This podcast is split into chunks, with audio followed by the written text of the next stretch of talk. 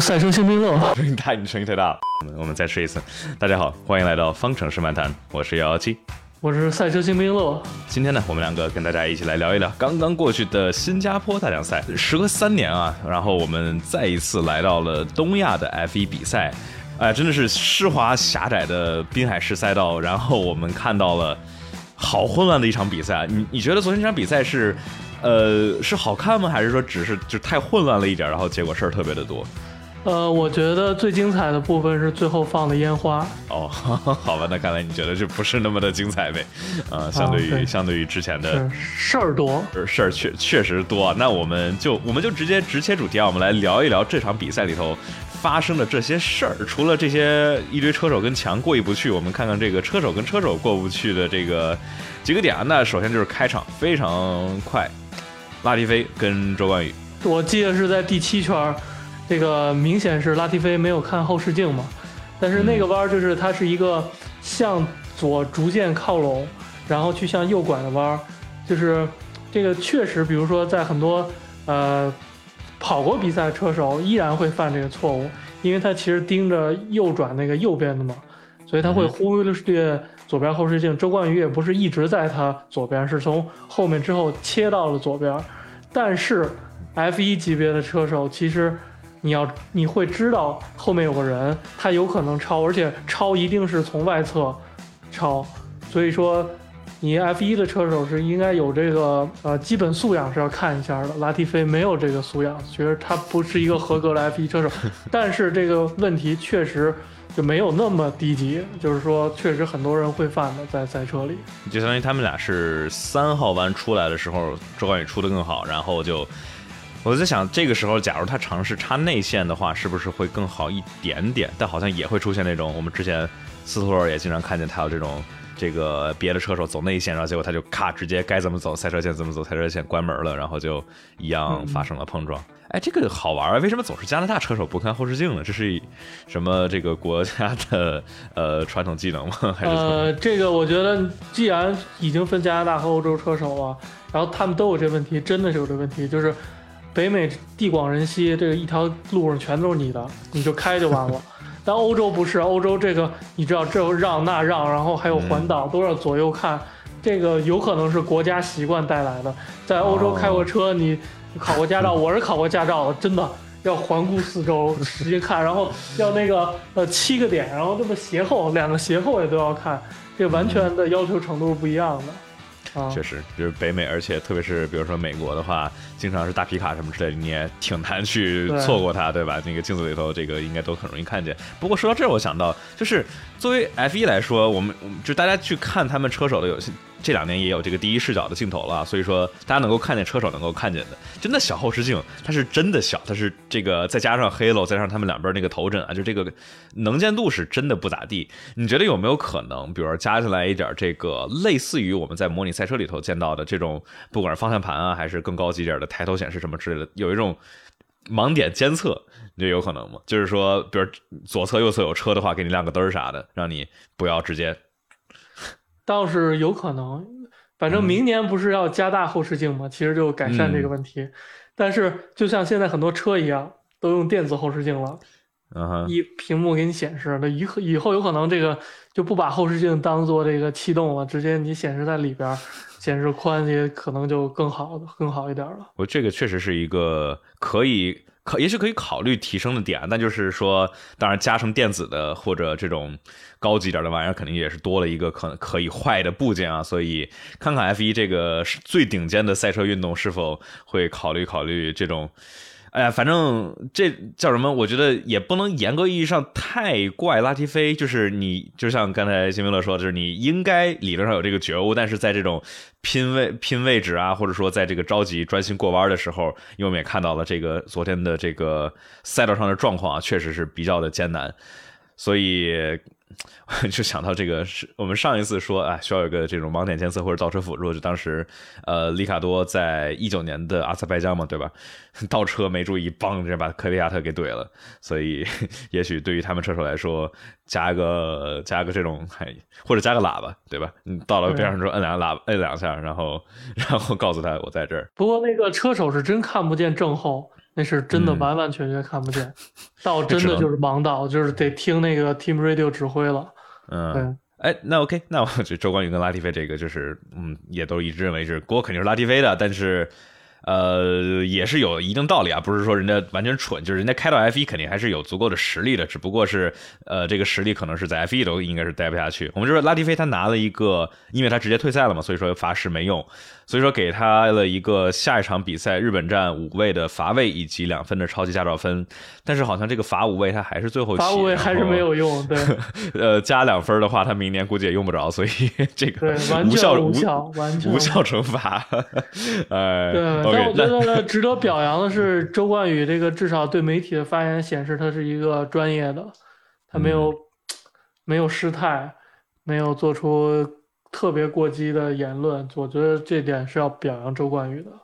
就是周冠宇，我觉得全年都是给我们展现出来是那种很稳重，就是就是你光看他在赛道上和赛道下的这种展现自己的样子，不像是第一年进入 F 一的车手，其实这是让我对感觉很就是感觉哦，还还眼前一亮的。那说这个在在在 Team Radio 上面没有失态的周周冠宇，那我们就呃可以引到接下来的拉塞尔，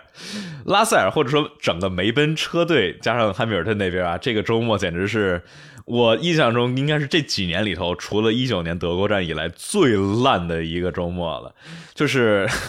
说拉塞尔在排位里头车有问题，然后结果这个 Q 三没进去，好吧？然后结果正赛里头这两个人又是自己的失误，然后又是这个拉塞尔各种跟别人碰，然后这个跟别人碰还不说不提了吧？这个在 Team Radio 上抱怨，就是这种发牢骚、这种暴暴躁老哥，让我感觉。我我我们先跟我们看看他两个跟别人的碰撞，第一个是拉塞尔跟博塔斯，这两个之前就有过这个算是老冤家了啊。呃，你说拉塞尔这个痛就窜过去，然后博塔斯对对对，就就对直直接鱼我觉。得这个真的是拉塞尔问题，因为因为除了干线，你另外一条线是湿的，你你大家都知道那条线走的话，你的刹车距离会巨长，是巨长，是非常长。所以说，如果你那个操作是一定过不去的，是我觉得正常开过这些干湿地的车手一定知道这个事儿的，所以这个确实是他的问题。嗯，但这个话说回来，就是这场比赛里头，就是也让让我感觉特别震惊的，就是我们在之前啊，都对拉塞尔、韦斯塔潘和汉密尔顿都是有非常高的评价，基本上这是对吧？特别是韦斯塔潘跟汉密尔顿，那绝对是嗯现在最优秀的两位车手，可能都不用之一。但是这两位车手在在这场比赛里头，看维斯塔潘在之前尝试超诺里斯七号弯的时候，对吧？他就是直接上了一个湿的赛车线，然后就完全锁死，嗡就出去了。然后汉密尔顿的话也是撞墙不说，之后的话是尝试去超维特尔，也是尝试去走一条湿的赛车线。然后就完全是没刹住，他当然没冲出去啊，但是也是没刹住，然后把位置让给了身后的车。就是，你觉得为什么这些这么有经验，而且汉密尔顿跟韦斯塔潘这都是我们说雨战相当有经验、相当厉害的车手，会会出现这种看起来好像低级的，就是直接上湿地，然后结果呃低估了刹车距离的这种失误呢？呃，我觉得这件事儿完全可以理解。首先就是说，他之前比如一直是在走这个赛车线的，所以赛车线干，他其实是对非赛车线是完全不了解的，他不知道那个抓地，他只能去根据经验去预判。但是呢，这个是一条街道赛，街道赛，你看那个水，它其实是呃分布在整个街道，而且你等一个小时也干不了的。所以说，呃，这个是他没法按照以前带正常排水和正常沥青的那个雨天去预估的，所以非常难预估。我觉得这还是可以预料，但是，呃，他这个动作做出来，也就意味着他他要赌了，只是说全嗯部都赌输了而已。但是也有啊赌赢的一两次，就是其他人的，比如维萨潘那个超加斯利那个，就是小赌小赌怡情，嗯还是还是成功了嘛？小赌怡情，但是大赌是灰飞烟灭了几次啊！这个维斯塔潘真的是字面意义上的 灰飞烟灭，那太壮观了，那个烟。大家去看我动态啊，发那个有一个围场有人照这张照片，就是特别笔直的一条这个橡胶的线，就是维斯塔潘在新加坡留下了自己的印记。呃，OK，那我们说了拉塞尔跟博塔斯啊，这是稍微有点鱼雷，但是同样是一号弯，我们之前拉塞尔跟博塔斯来了一回，但是还不够，还有一个跟舒马赫又是拉塞尔尝试去找，而这一次是实打实的碰上了。这个就是之前跟博拉斯，我觉得还更多是比如说赛道事故一点，就是还而且就是拉塞尔就是稍微没有这个预判好刹车点，刹晚了点没刹住嘛。但是他跟舒马赫这个点，我就感觉是在直线上，然后他想往右打开来，就是想想去走更广的入弯嘛，然后让能够更好的去走入弯的线路，就有点那种感觉啊，你应该给我让道，我我在这儿了，然后你就应该给我闪开，然后我能走更好的赛车线这种感觉，你你有这种感觉吗？对，差不多，但就是这个事故确实，我觉得判罚是没毛病的。就一赛道事故，其实说不太清楚谁的问题。然后这些主要也太不巧了，理论上这种小碰就过去了，没想到爆胎了这种事儿，确实没想到啊。就是这种侧向的轮胎的摩擦，居然好像是好像挺少见的啊！这种就直接爆胎了，一般是比如怼个前翼什么之类的。对，然后反正大家动作也不大，所以你很难判断。责任这些事儿就是比较难，只能说运气太差了。还有就是说，拉塞尔这一赛季太习惯自己跑了，这个一旦落入后面都不知道怎么怎么跟别人一起跑 啊。对，让我印象比较深的是是这个拉塞尔这个跟舒马赫那斗了斗，然后给我他再来了一句队伍语音说啊，这个这家伙怎么跟自己的命呃在这条线上似的，就防的这么狠啊，Crikey，对吧？来来了这么一句，让我感觉。这舒马赫好像确实是这个，他的席位是是是息息相关的，跟他开的怎么样？然后，哎，我我确实感觉之前拉塞尔，我感觉这赛季发挥特别的好，但是这一场里头，我不知道我不知道为什么是他哪根哪根筋是有，我记得当时在一八年的时候，佩雷兹就在新加坡站就莫名其妙的特别暴躁，就跟谁都要碰两下。然后不管是跟奥康，然后当时跟那个斯洛金也是，就就就硬是叭把人家给怼了，就不是新加坡这个地方神奇的新加坡，让让有些人就莫名其妙比较暴躁。对，新加坡这有这个超强的 physical challenge，呃，这个 这个湿度大，温度高，然后还有倒时差，这个稍微麻烦一点，都是让这个比如三年没倒过时差的，没倒过亚洲时差这帮人 可能稍微有点不适应，就这些都会。反呃累疲劳啊，都会反映到这个开车那个判断里，就有可能就是不能说完全失态吧，但就是说整体的，就是就是失控的比例会高一点，就比如脚田啊什么都其实是有这个因为身体因素一部分因素造成的。啊，我觉得你这是很有道理啊，就是我们我之前开玩笑说水土不服，但好像真的是有这个关系。这个水土不服，因为现在也没有马来西亚站了，那所以说，二零从一九年之后，就其实再也没有过东亚的分站，除了一直到二二年的新加坡站嘛，对吧？所以说，这是他们第一次需要去倒东亚的时区。所以那确实可能是倒时差累，加上这么热，然后又闷，然后又是对这种体能的消耗大，然后就失误的概率有可能也高一些。再加上这种，确实确实挺有意思的。OK，那我们说完了拉塞尔的话，呃，其实还有一堆，还有一堆这种我们刚才说的世界冠军的失误，但我觉得我们说这个维斯塔潘，维斯塔潘的那个。哎，其实是提到维萨班那个点，其实好像是又有一次这个刹这个镜片膜进了刹车里头，是吧？维萨班至少在车队的语音上面说了一句，他问了一句：“检查一下后刹车的温度。”然后车队说：“没事儿。”嗯，但是然后他这个巨大的一个锁死了之后，他是说有一个托底，是吧？这个是为什么呢？就是托底会是车腾空了一下，然后轮胎是锁住了，然后就擦出去了。我觉得他说的就是锁死，他只是当时不知道怎么就说成了 bottom。他我觉得他们 bottom 那个说的就是轮胎，因为他没有任何底盘的碰撞。嗯，而且他也是因为磨平了胎，所以才回去的。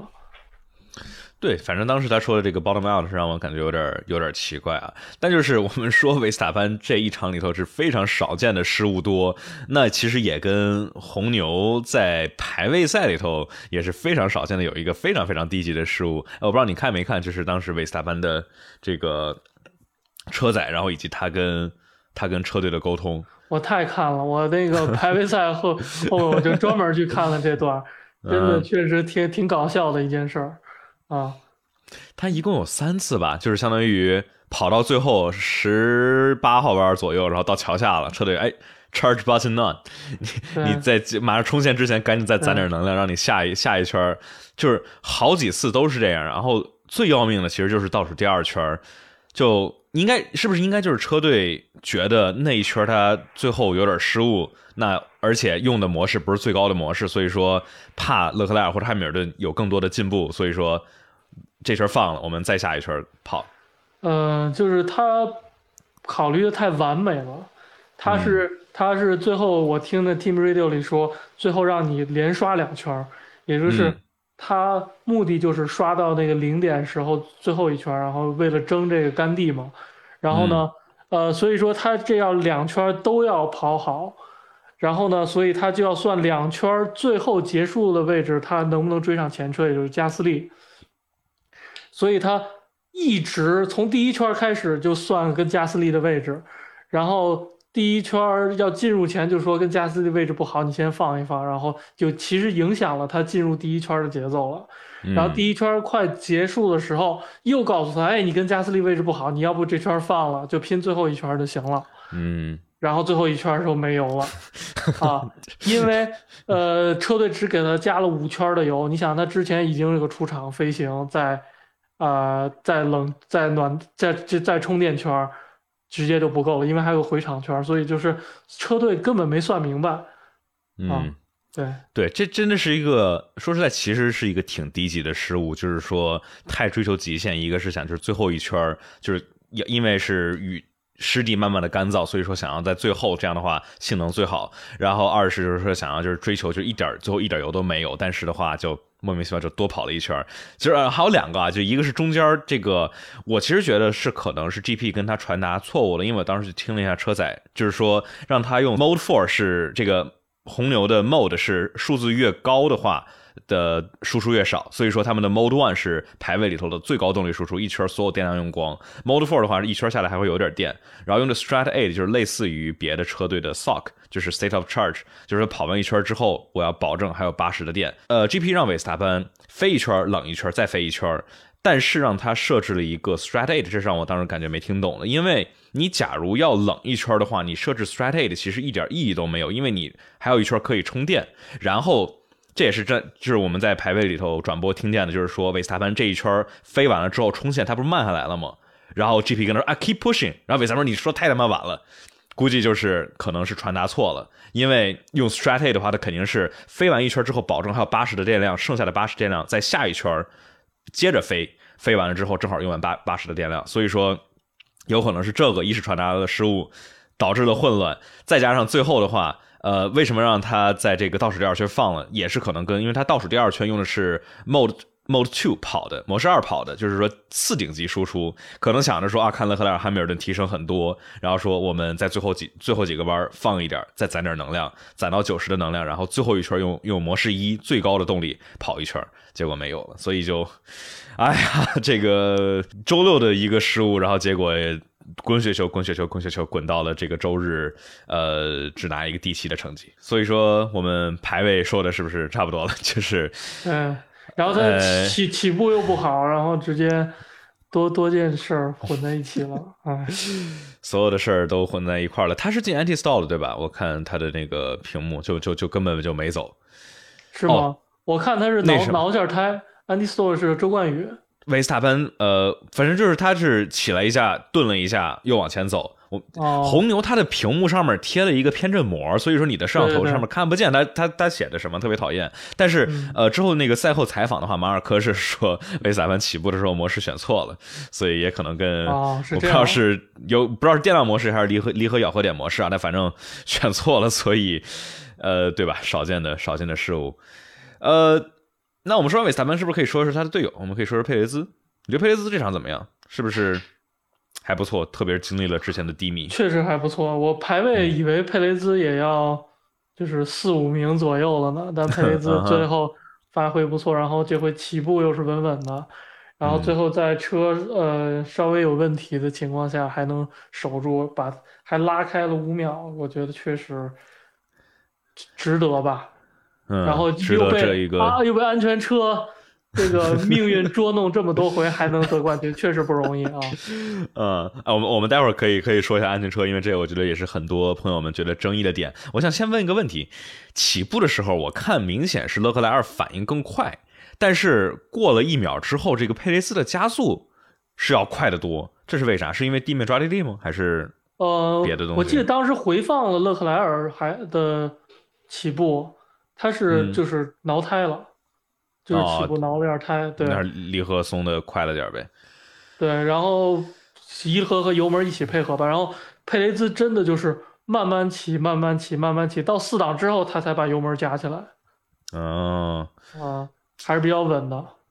我们之之昨天在跟村长聊的时候，他在那说有没就是我们看见佩雷兹在红牛的三场胜利全部是街道赛，对吧？阿塞拜疆，然后呃这个摩纳哥和昨天的新加坡，有什么样的情况？就是会不会存在某一位车手他就是特别擅长街道赛，或者说街道赛他是什么样的特质，什么样的技能点会让街道赛跑得特别好呢？街道赛其实就是把。入弯的边儿和出弯的边儿都贴好，同时抓地力你要预估的特别好，因为你有些弯，比如一直角弯，你进去之后，你如果预估错了，就是没有任何修正机会，因为你中间刹车也是往外，然后你的转向不足也是往外，就没有任何机会。就你刹车点一定要准，但是你要比正常刹车点要回来一点，因为你要给自己留余量，所以考察的就是。车手留的这个刹车点余量，这是主要关键，因为你一旦刹车之后，后面轨迹基本上是定了的，嗯，所以主要是主要是刹车点你留多少余量的问题，然后在干湿交替的就把这个困难难度放大了可能五十倍，你要在这种情况下，然后轮胎的呃不同情况下要预估这个，所以就难度就非常大了，嗯，我觉得经验也很重要。啊，就是大家假如开过，比如说这种赛车 F 一的模拟器的话，就发现就是。正常一点的车，你基本上每圈你需要去判断和这个调整的就是轮胎的损耗跟油量。但是对于 F1 来说，你既要考虑油量，还得考虑轮胎损耗，还得考虑电量，因为不同的这个这个电量会让你或者输出模式，或者你每个弯的速度都不太一样，所以感觉是真的是哦，好烧脑子。反正我去是试着开了开，反正感觉这个 iRacing 里了，或者这个有些这种稍微偏拟真一点的模拟器，感觉哇，这种带混动的车是真的对车手是特别大的考验。那像。刚才说的，那在新加坡站这里头，这么多的因素在一块儿，那你这个刹车点的余量留多了，你就慢了；留少了，就一旦过了之后，你就你就回不来了。要不冲出赛道，要不就直接撞墙。所以，确实是佩雷斯这一场里头接近完美的发挥。但是我们在赛后 看见了这个一个五秒钟的惩罚。这个是怎么回事呢？我们来说说这个安全车重启。那首先，安全车重启里头，这是五十五点十条里头啊，说了，呃，安全车重启的时候，领头的车必须跟前前面的安全车不能落的超过十个车身身长。那这一次里头，佩雷兹其实有三次落的超过了十个车身身长，就。但最后其实也就只给了他最后一次的，就是在第三十六圈的十三到十四号弯拉了，然后给了个五秒惩罚，这是我感觉比较比较奇怪的。就他没有说你拉就是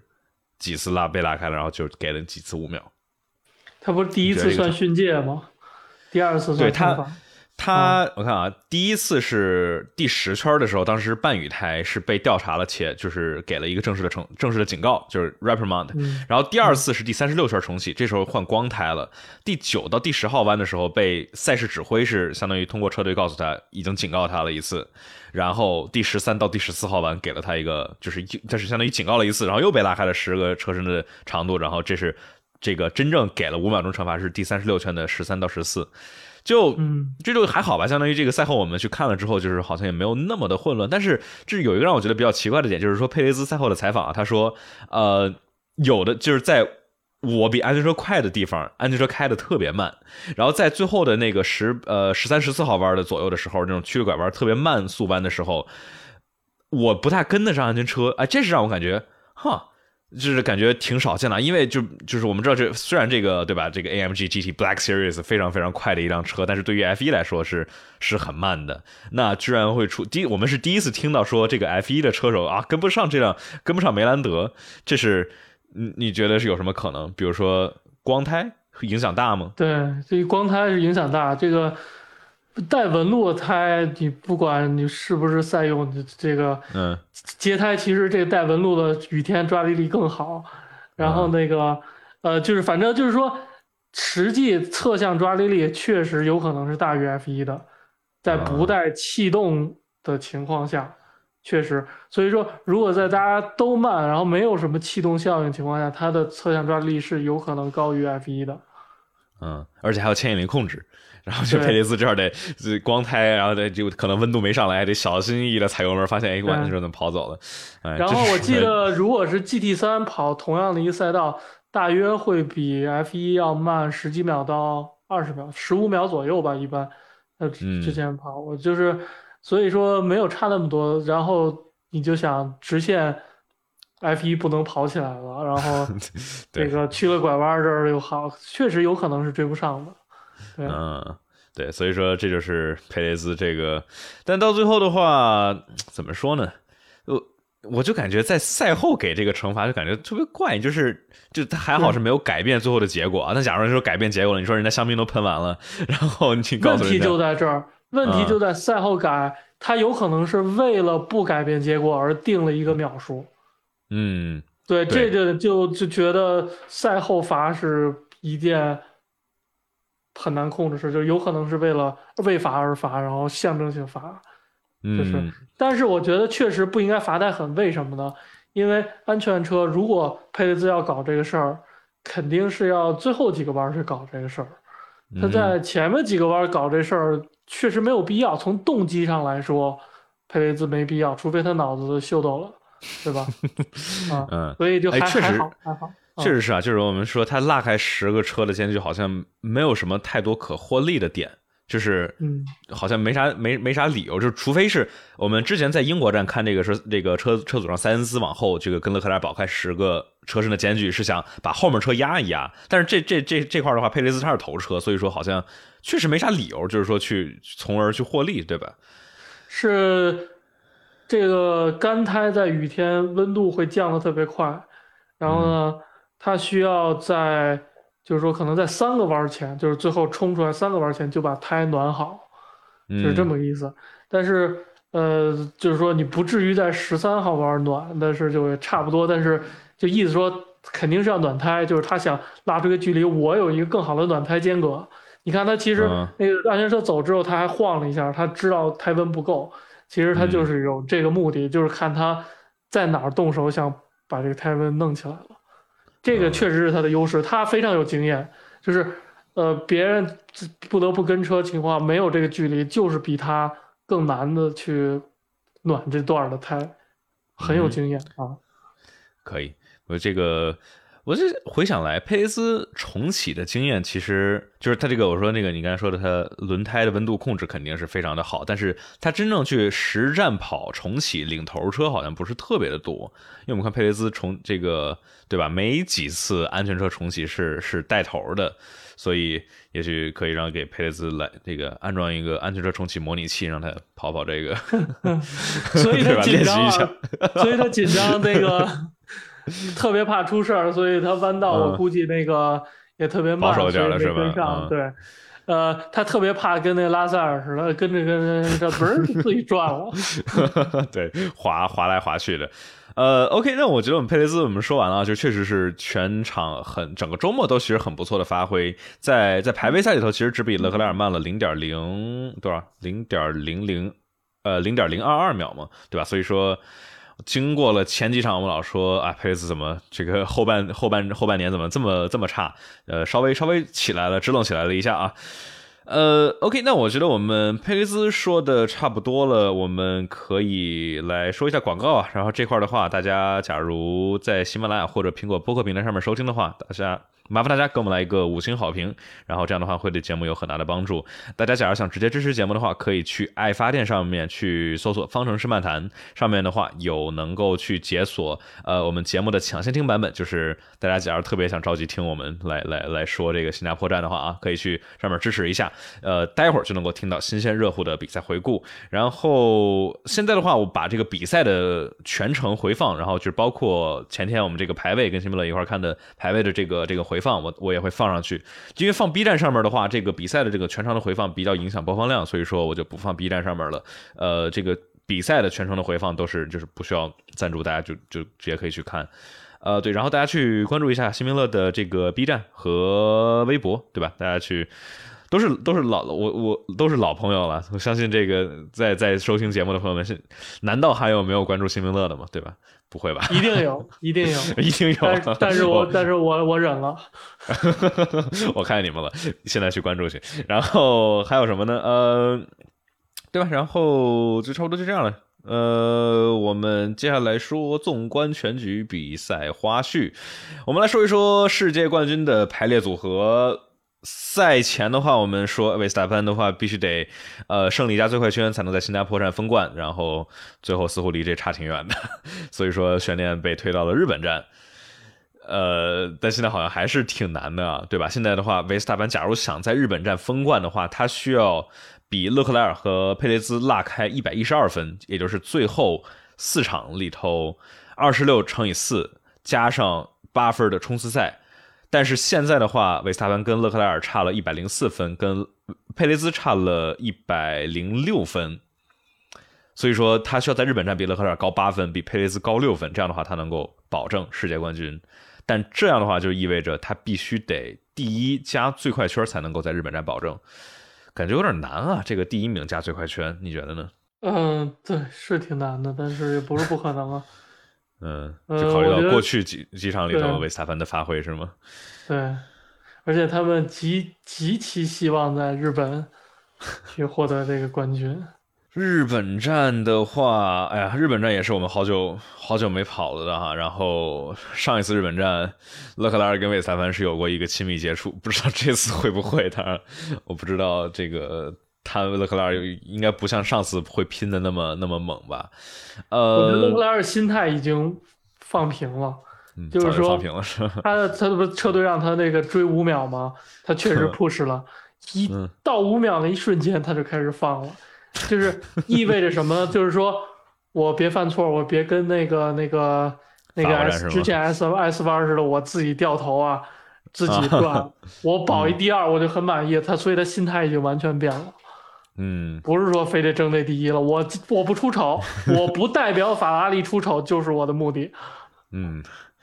确实，我们这正好是你说法拉利，法拉利好像是这个周末里头犯错最少的车队之一吧？其实至少是前三个车队里头。我们看红牛跟梅奔，哇，那是车队和车手一起整活。这次的话，法拉利就是勒克莱尔起步稍微差了一点然后。呃，进站换胎有一个五秒钟的换胎，这个稍微差，嗯，这小错误，相比于什么汉密尔顿撞了个墙，然后维斯塔潘冲出了个赛道什么之类的，这都都是小到不能小的错误，真是很少见的。说这种可这个雨天变换条件，然后街道赛狭窄，然后有战术选择，法拉利少见的没什么错误。我觉得也是，这个策略没啥没啥没啥可变的。一是不用主动策略，二是人家拉塞尔提前十提前七八圈就给你十多圈啊。对，小白鼠。你要是 没拉塞尔不给你试，你指不定法拉利还要整一个小活呢，对吧？啊，确实，确实是，确实是有一个参照物在这个拉塞尔啊，不不，拉塞尔当时刚换黄胎，你说这么温赛道温度也没那么高，然后还下雨，好多地方还试了他换一个黄胎 C 四。对吧？这么慢的街道赛很难暖起来。梅奔一直就有暖胎的问题，然后就看他滑来滑去，滑来滑去。他刚开始换上去的时候，一圈要比前面人就是要慢接近十秒钟，就太慢了，真的是。后面的话是慢慢的，然后一直到这个之后，呃，大家都换都换这个干胎三十三圈啊，三十四圈左右的时候，才是速度上来了一点。呃，不过我我我说一下，我很喜欢拉塞尔，但是拉塞尔这场我真觉得。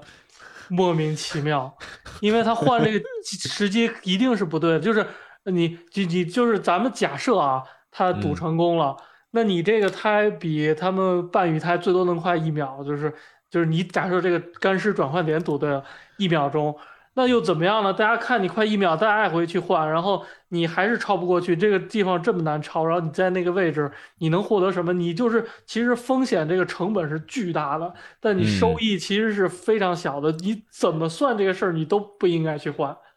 而且如果你苟一苟，那么多人出事儿，你苟一苟是能得积分的。你现在选择这个就反而没积分了。我觉得有没有可能这样？有没有可能这个拉塞尔这就是纯当小白鼠来给汉密尔顿去试一下轮胎？但就是还是说啊，就是他这个试的时机感觉有点早。他我觉得那他在他他是我看他是哪他是哪圈换上的？他是第二十一圈换上的黄胎，就是。比真正这个半雨胎跟干胎的 crossover point 是接近早了十多圈我觉得他假如比如二十七八圈就是比就看干的差不多了，然后试一下，一开始几圈可能会比别人一圈慢五秒，但是之后的话过两三圈，然后就变成了该换，这就是就是比较好的战术嘛。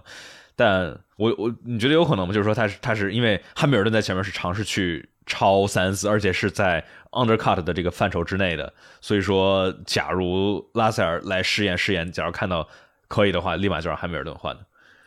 呃，如果是以汉密尔顿为中心的话，是有这个可能，但是我怎么记得今年二号车手是？嗯，黄黄标黄标诅咒吗？对。哎，不过我觉得啊，这个后下半个赛季，我感觉总体来说是汉密尔顿发挥相对来说更更优秀一点吧。你你觉得呢？下半赛季就是汉密尔顿不用各种各样奇奇怪怪的调教了，然后拉塞尔就一直在那个位置，这这这算砰就掉下来了。但汉密尔顿是确实有一个逐渐上升的趋势。对啊，当然的话就必须得说，就这场里头拉塞尔排位这个没进 Q 三是因为车有问题，这不是他，就是我觉得我们。比如说年后再去看这一年的这个，比如说拉塞尔跟汉密尔顿的排位的对比，或者正赛的对比，有特别特别多那种，就是说你必须得看了比赛，然后你才知道哦，这场里头汉密尔顿有个这毛病，然后那场里头拉塞尔有个那毛病，这场里头这个人调的不对，那场里头那人出了什么问题，就是他有好多这种这个小的小注脚，就是你得你得去考虑到这些，就是说让这两个人的这个对比没有那么的清楚，所以。你刚才说这一场拉塞尔这个比较莫名其妙，我觉得还有一点就是他这个后到后期这个就是刚才我们说的他这个心态，就是那个 crikey 就有那种我开梅奔你应该给我让道那种感觉，就是觉得米克你不应该挡我，但其实当时是两个人其实是实打实的在争这第十三，而米克还其实是真的实打实的在争他的这个席位，所以我感这是让我感觉，让我感觉有点，呃，有点那种英式的英国有点有点小小小骄傲那种感觉，你有觉得吗？但是还有一点，就拉塞尔这场，就是不管车还是自己人啊，开的不快。你想那个维萨潘追马格努森的时候，他是差了二十秒，每圈能追五秒。你这个 拉塞尔，你跟米克比，就同样比一个哈斯的车，你真的快不了他多少，所以你超不过去。人家维萨潘遇到马格努森，咣咣等一圈，蹦着超过去了。嗯，这个确实差太多了。OK，那我们说了，我我们刚才怎么怎么怎么就。转移到拉塞尔这，好像说远了啊。我们刚才说这个世界冠军的这个组合啊，呃，同样就是说日本站有点悬，但像你说的，红牛肯定是希望能在日本站去去封韦斯塔潘第二个世界冠军。呃，然后花絮还有什么东西？哦，阿尔本那个前翼那块当时我在看直播的时候就吓坏了，就是他马修还在赛道上呢，然后结果突然绿旗了。然后赛后他们说，哦，那个是延迟的画面，就是其实是几几分钟前的他们的邓前翼，然后这个但是上面的 OSD 其实是实时的，所以有一个这个有点吓人的场景。然后还有什么好玩的？哦，迈凯伦这这一场里头很稳，没出事儿。嗯，狗狗狗了一个四五名，这是赚了一个大积分。里卡多升了十一位，里卡多真是笑得 而他。而且里卡多他没超车对吧？他一个车都没超，好像他是靠前面人退赛加上安全车，他最后的这个安全车脚前的安全车，他赚了一发特别大的，因为他前面几个人刚进了站，所以说诺里斯跟里卡多这是，所以想里卡多一个车没超，然后结果上升了十一位，然后维斯塔潘超了，他超了十个车，然后从第八名上升到了第七名，就光看结果就代表不了什么，就这场比赛真的是很混乱的一场比赛。我觉得还有一个意思有意思是。呃，我在考虑那个角田撞了之后，他是哭了还是流汗？哦，那个大特写是不是真哭了呢？不知道这个，但角田的话，你觉得角田今年怎么样？我至少比去年好吧？我觉得他就上 限就在那儿了，是吗？他就是改变不了的问题。这个今天这这站的问题就是预估抓地力有严重的错误。然后之前在那个出战加拿大站嘛？啊，上就上次咱俩说的，就是那咚直接怼上去了，特别搞笑的一个。他对这个胎温啊，然后湿度啊这些，真的，我觉得他有理论上的这些严重的。呃，知识不足还是经验不足，反正就是对抓地力预估有问题，所以他上限如果没有做出特别的修炼，他上限也就在这儿了。嗯，我们看看吧，这个红这个红牛青训下面还有另外一位日本的车手，所以说角田这个位置吧，明年是稳了，我觉得明年他必须得好好发挥一下。就是假假如德弗里斯他打不过的话，这就是角田估计应该就没了。还得再看看，因为德弗里斯，我觉得咱确实也不太能够去对他的水平做一个什么判断，因为呃就在蒙扎跑了一场，而且跟拉蒂菲对比吧，这个好像不是什么太高的这个呃 参照物，所以所以我们期待一下明年吧。就是角田的话，我觉得我觉得他我对他还是抱有一点希望的，就是他今年相比于去年是有一定提升的。去年的话，嗯。去年是真不行。去年的话，我觉得每一场都要吐槽一下角田。今年的话，就是有一些高光，但是这个这个饭菜还是确实确实是有太太多了。呃，还有什么？哦，说迈凯伦刚才四第第四第五啊，L P 双队是直接把这个车队积分榜里头第四是送给迈凯伦了。现在迈凯伦是一百二十九分，L P 一百二十五分。呃。谁想到这个迈凯伦今年年初的时候车那么差，然后里卡多全年不在线，结果居然能够上升到第四，也真是不容易。嗯，你觉得 LPV 车为什么这么容易坏？就是这这站双爆，而且就差两圈，俩人。呃，这看这个烟雾，感觉可能还是涡轮或者是 MGUH 那边的问题。我感觉湿度引起了缸内一些。一些变化吧，反正有可能就是我觉得就是看同一辆车，然后就是同一款动力，然后就是圈数很接近的情况下出问题，就有可能就是可能是什么什么通病。但咋说呢，就是。呃，之前的话，那个 Alpine 他们那边也也说嘛，就是因为现现在引擎冻结了，所以说他们会，呃，比诺托不也说过嘛，就是说他们想更追求性能，然后稳定性可以慢慢再来，所以我觉得这个这么做也无可厚非。你肯定是更希望就是说你有一个快，但是也许没那么稳的引擎，你在明年然后稍微再去修炼一下它的稳定性，而不是说一个慢但是稳稳定慢的引擎，然后一直卡到二零二六年，这就是没什么办法吧。Alpine 今年的动力感觉还行。呃，至少不算太太拉垮，在这种大直线的这个赛道上面，Alpine 在这个什么比利时啊、奥地利啊，其实其实都还行。然后，呃，还有哪个？对，不过确实头哥 推的有点多。第三百五十场比赛，呃，对啊，就这个结束了。其实动力性和那个可靠性对于这种赛用引擎是一件事儿，它是互相这个制衡、互有牺牲的关系。所以不能说这个 Alpine 动力就行了，它真的可能就是牺牲了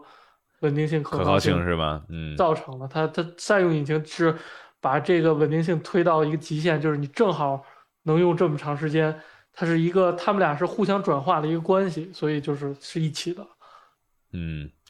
，OK，我们说完了哦。还有刚才有有有朋友问我们啊，这个红牛的预算，呃，这个是传闻。就是，然后这个传闻的起点啊，我其实也没找到这个是特别呃知名的、可信的这个记者爆出来，所以说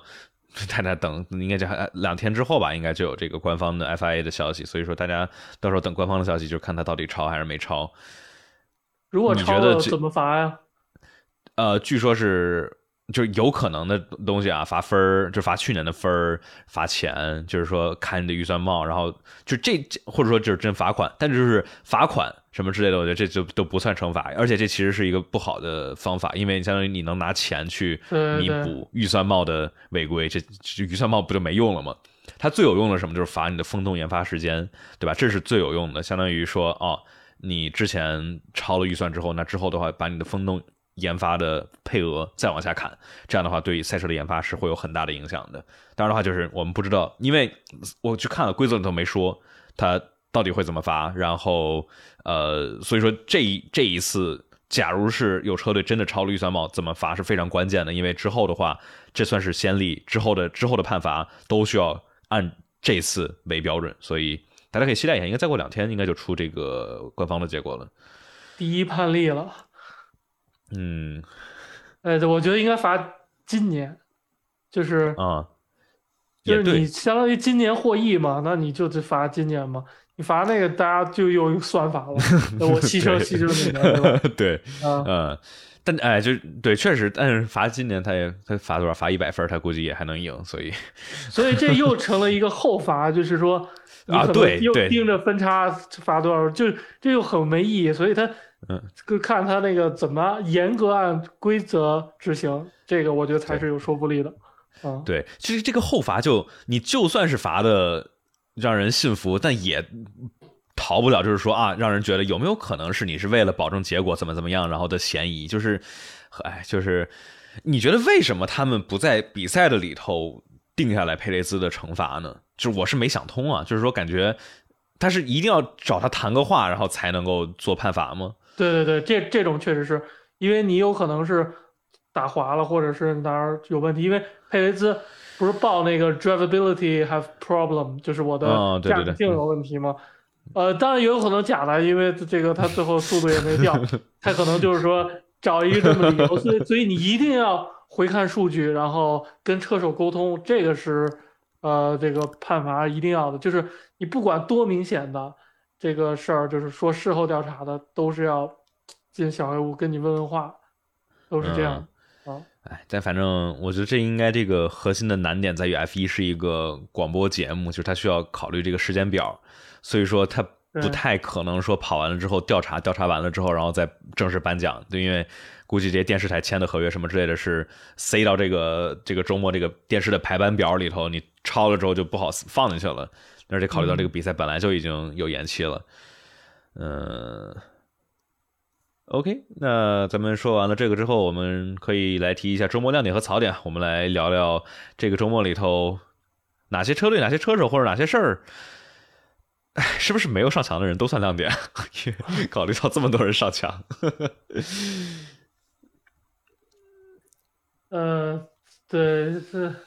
算捡到了吧？但是我觉得还是没有亮点。有什么亮点呢？对，对就就没没没没没犯错误算亮点吧？因为我觉就是考虑到汉密尔顿跟维斯塔潘这种级别的车手都都上墙了，不对，汉密尔顿呃不对，维斯塔潘是是是出去了啊，但是同样就是，那你看，比如说维特尔对吧？维特尔这个很稳的全场，而且最后是防住了。防住了这个汉密尔顿，然后以及之前防维斯塔潘，我觉得维特尔这场是真的是非常非常棒的发挥。就整个马最后一圈还是给放出去了，我以为他会守 守到最后。啊哎，毕竟，哎，但是就毕竟红牛快嘛，这个好像有点难度。但是防汉密尔顿是防的死死的，这是一直让他没过去。而且最后还有一个让汉密尔顿去超他，失误了嘛，对吧？像我们刚才说的，上了一个这个湿的赛车线，然后结果就结果就出去了。呃，槽点我觉得就是还有就是嗯太难超车了，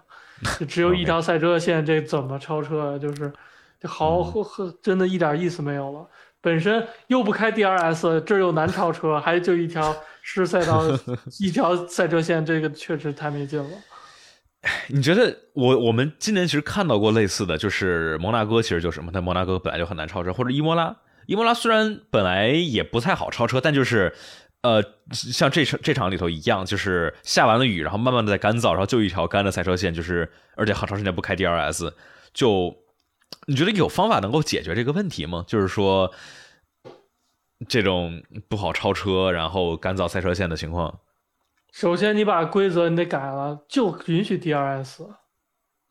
对啊？你觉得他们这种嗯对吧？他们这种情况下，这个 DRS 不开，我知道是为了安全考虑。啊那什么是相当于因为相当于尾部抓地力不足，然后但是直线上直线上不太需要尾部抓地力啊。这它是指那个刹车那一下，刹车那一瞬间啊，因为呃气流贴合是要有一定时间的，就是说嗯你 DRS 不是刹车控制吗？但你刹车，它拍完的一瞬间，不是它的抓地力马上回来的，它可能要等个零点五秒，等个不到一秒钟，这个尾部下压力才回来。他这是气流贴合的一个事儿，但是就是他觉得这样就为了安全考虑，但是你这样被迫让大家被迫 去选择。失线去刹车，这反而不安全，好像更危险是吧？对对对。哦，或者有没有可能是他们考虑到，就是觉得这个不想在雨天里头半干半湿的情况下制造太大的速度差，会不会是不开 DRS 的这个理由之一？我只是猜，我我我也觉得是，感觉没 DRS 好像差点意思。然后哦，你刚才说的这个没劲了，一没劲，二就是被迫冒风险，就是我觉得是他最不愿意看到的事儿，是嗯，F 呃对。你你刚才说的这个，就是说这个呃，DRS 关闭了之后，这个气流贴合，这是我想到之前，呃，是罗斯伯格吧？他一个一个视频都分析说，呃，是汉密尔顿还是谁？就是他们会在有的需要更好刹车性能的这个刹车区里头，因为因为 F 一的它这个 DRS 是你踩了刹车之后，DRS 自动关闭，但是就是像你刚才说的，有的时候这样踩刹车它才关，会关太晚，所以说他说汉密尔顿或者也有别的车手啊，就是说会呃在。快到刹车点还有二三十米、三四十米的时候，主动手动去关 DRS，然后再踩刹车，这样的话能够获得更稳定的入弯，所以这是一个一个小挺有意思的点，就是呃能够看到这个车手为了就为了那么零点几秒，就是说所有东西推到推到最极限。呃，还有什么还有什么亮点和槽点？觉得？嗯，勒克莱尔算亮点吧，我觉得这个周末。就是我之前有人说他这个最后没追上佩雷斯，但是这个这车性能追不上，我觉得这你确实没啥没啥办法，而且最后的话，这个确实没必要没必要再去拼那个了。佩雷斯是毫无压力的跑开了七秒多的差距。嗯，还有整体的槽点就是开多少圈这个干线都不出来，这这个确实新加坡的巨大槽点。啊。就是排水，相当于排水系统不够不够好吗？还是湿度太大？湿度太大了。你看百分之八十八的湿度，湿度是要靠这个，呃，你跟空气中这个水蒸气，就是它这个动态平衡是有个交换过程的。你百分之百湿度的时候，就是就是完全没有任何蒸发了，对，因为它是平衡的交换。然后，所以你百分之八十八其实跟百分之百的差那么一点了。对，嗯。哦，不是说槽点的话，我觉得还有一个。这个延迟发车让我感觉，呃，跟跟这场跟发现跟摩纳哥特别的像哦，还然后还都是佩雷兹赢了，就是一开始下雨了，然后啊下太大了，然后不不发了，然后之后延迟延了半天，然后结果发了，就是感觉 F 一为什么就是。我们都看不见用蓝蓝色的全雨胎的情况，我感觉很可惜。就是我们老看，就是现在的这种雨战，全都是这种啊，下了雨，地是湿的，但是雨停了，然后慢慢干，慢慢干。就它这个赛道变化是一个很线性的过程，而且是很好，相对来说很好预判的过程。就是你你相当于获得几个数据点之后，你能很好的去预判啊，这个赛大概过多长时间，这个赛道会干的差不多，然后什么时候去换这个光胎，这是一个很好去预判的。那假如比如说，我觉得最有意思，然后就是说。也最混乱，对车队战术挑战最大的就是，待会儿可能会下雨，这时候该怎么办？你是现在虽然看起来有点干了，你是进来冒个风险换个光胎，但是假如待会儿下雨你就要完蛋，还是说你冒险说我们再多跑会儿这个半雨胎，对吧？我觉得这种是更更好看的。但是由于这个比赛的延期，最开始雨肯定是太大了，这个就瓢泼大雨，但是呃，他直接延了一个小时，然后就我感觉，比如说延个半小时，然后下着雨。全雨台起步，然后我觉得会更有意思一点，你觉得呢？没错，它其实最开始只延了半小时，后来加长到了一个小时。其实你会发现，半小时那会儿，哎，是正好最有意思点，那会儿起步正好。而且我觉得他这个所谓的什么为了安全，就是一个我做了这工作，我延了，我做了，然后撞了不赖我，其实就这么一个事儿。但你其实你这个你也看到新加坡这情况了。一个小时之后有用吗？大家上去，这还是水雾弥漫。这个你糊在整体赛道这个街道赛的这个沥青上，这没有排水系统，然后它带波浪纹，就是有 puddle，就是有那个有那小小水坑，对，嗯，就是没有用的，就是就是没有大用。你不如你就半延半个小时就开了，完了，嗯，对吧？然后大家也反正是知道这是湿的，然后反而会小心。你现在就是。大家这个有 有冒风险的反而危险啊！就跟刚才咱们说 DRS 其实很类似嘛，就是相当于赛会的保守，反而相当于让车手车手上去都是要拼这个位置的嘛，所以说反而去进行一些好像更更危险一点点的尝试吧。反正我觉得是挺可惜的，让我感觉现在这两年里头，特别是经历了去年的比利时站之后啊，然后感觉没有那么的期待下雨了，因为一是在想啊，比赛可能可能可不可能就没了，或者说啊这个。半天都不出来一条干燥的赛车线，换不了光胎，然后也没有很好的去去轮对轮的比拼。呃，槽点咱们是不是说的差不多了？就是拉塞尔、汉密尔顿、韦斯塔潘这这这这几个都是，就是之前我们老表扬的稳定发挥好的车手，这场是很好玩的，是全都发挥了不好，而且这个。对吧？一开始汉密尔顿撞了个墙，掉到了维斯塔潘前面。然后之后的话，维斯塔潘说：“不能跟你，我不能离你远去。”然后这出去了一个赛道又回到了汉密尔顿前面，就怎么样也要贴在一起。嗯。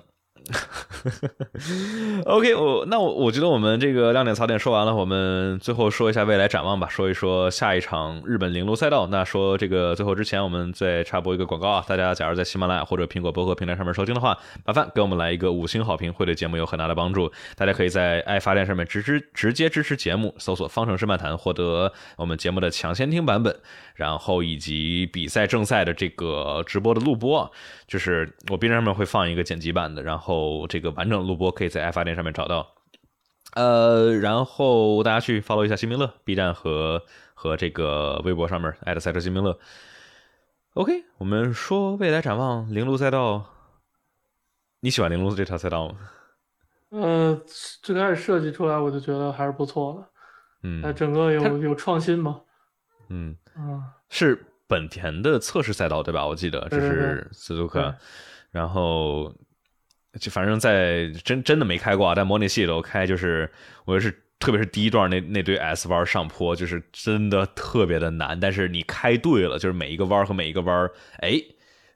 这个入弯接出弯接接好了之后特别的爽。但是真的就是说，你你第一个弯没没没入好的话，你后面节奏全都就乱了，就这一圈就废了，基本上。嗯，有人说蒙扎法拉利是调高了引擎功率，是我看有人分析是这样的。但现在的话，法拉利就就跑好吧。但现在的话，我们刚才其实没说啊，这法拉利跟梅奔争车队第二，现在好像又没啥悬念了。主要是梅奔这个这一场里头就就就就基本没拿分，所以呃，对吧？这站怎么塞恩斯比勒克莱尔慢那么多呀？哎，这也是我我我不知道的，就是。他除非比如说一一开始有跟汉密尔顿有个损伤什么之类的，但确实要看勒克莱尔基本上一圈要比他快零点五到零点七秒左右。对，零点五，我一直盯着零点五左右。对，同一辆车，而且嗯看起来没啥损伤，就是全年里头我记得有一两场好像塞恩斯比勒克莱尔稍微快一点点，但绝大部分还是勒克莱尔更快。我觉得这个呃。还是没什么悬念啊，其实大家我知道我们外界看很明显，勒克莱尔是上限更高的那一位车手，而且塞恩斯在年初的时候这个失误确实是有点多。然后这一场里头，不知道我我我没看到有关于塞恩斯这个为什么表现不好的采访，你你有什么猜测吗？呃，有可能是夜视能力，就是多吃胡萝卜是吗？就是就是白天那个赛道看不出来，因为你其他赛道确实没这个问题，就在这儿 你。你差这么多，我觉得这那还能什么解释呢？呃，或者这个我也不知道倒时差倒的不好吧，反正啊，反正确实这场里头三次，对，嗯，对，就别的别的我们有时说勒克莱比他快的，但不至于快这么多。对，这个一圈一圈半秒确实差有点多。嗯，还有一个槽点就是，呃，加斯利让维萨潘过去那一下，好像这维萨潘总共超了他两次嘛，第一次是不是故意让的？是是不是他？我觉得我我我觉得我觉得是故意让的。你还记得去年有一次那个，就是我们刚才说主动关 DRS 嘛，就是相当于呃维斯塔潘在土耳其吧要超加斯利。还是套加斯利，然后加斯利这还没到刹车点呢，他直接把 D 还差了大老远，他自己把 DRS 给关了。我说这是稍微有点明显，就是大家都懂，就是你们小牛跟大牛是有点这个不会让对方太难过，但是你 你不至于这么早就关 DRS，把这个活弄得那么那么明显让过去吧？对啊，但我觉得第二次贝萨曼再次出现在加斯利身后，他是疑惑的。哎，我怎么让完你又在我身后？我到底让不让你呢？哎，对，反正加斯利，你你觉得加斯利到时候去 Alpine，虽然就是现在没官宣啊，但现在似乎已经已经是差不多了。你觉得他跟奥康谁、谁能够更占优一点呢？啊，这个奥康，我估计这个呃，跟加斯利争的这势头比阿隆索争还要狠。阿隆索不，奥康就觉得山中只有一个狮子。嗯，对？我说只能有一只能有一头法国狮子，对吧？就不能有第二头。呃，确实，这个相当于是为了这个车队的，一个是车队内部位置，还有一个相当于之后车手市场上面，你得站住自己的脚。我觉得当时奥康二零年被里卡多按在地上摩擦那一年，其实挺对他的这个呃估值应该是影响挺大的。相当于就从之前他在印度力量跑，大家对他的这个期待还是挺高的啊，就是说啊之后很有可能去替博拉斯，一九年的时候净给他镜头来了，但是之后的话好像就。这个冷板凳坐一年，好像确实有点影响。你觉得他这个是不是当时选了冷板凳，可能对他之后的这个这个上升的道路还是有算是个绊脚石？啊，他的他这个整个生涯，因为他也是穷孩子嘛，所以他就是必须做到最好才能有机会。所以他这个心态就是，我一要有机会，我一定要争到最好。这个心态就是比其他。人可能还要激进一点儿，这我觉得他的行为上反映的这个原因吧。嗯，有道理，确实就是我们说，比如说汉密尔顿或者阿隆索的话，家里不算富，但是至少是中产。呃，Alpine 这家里这个也没像一算中产，但确实是确实是肯定是围场里头最穷的这个成长环境啊。所以说，呃，我们看还有什么哦，本田跟红牛官宣。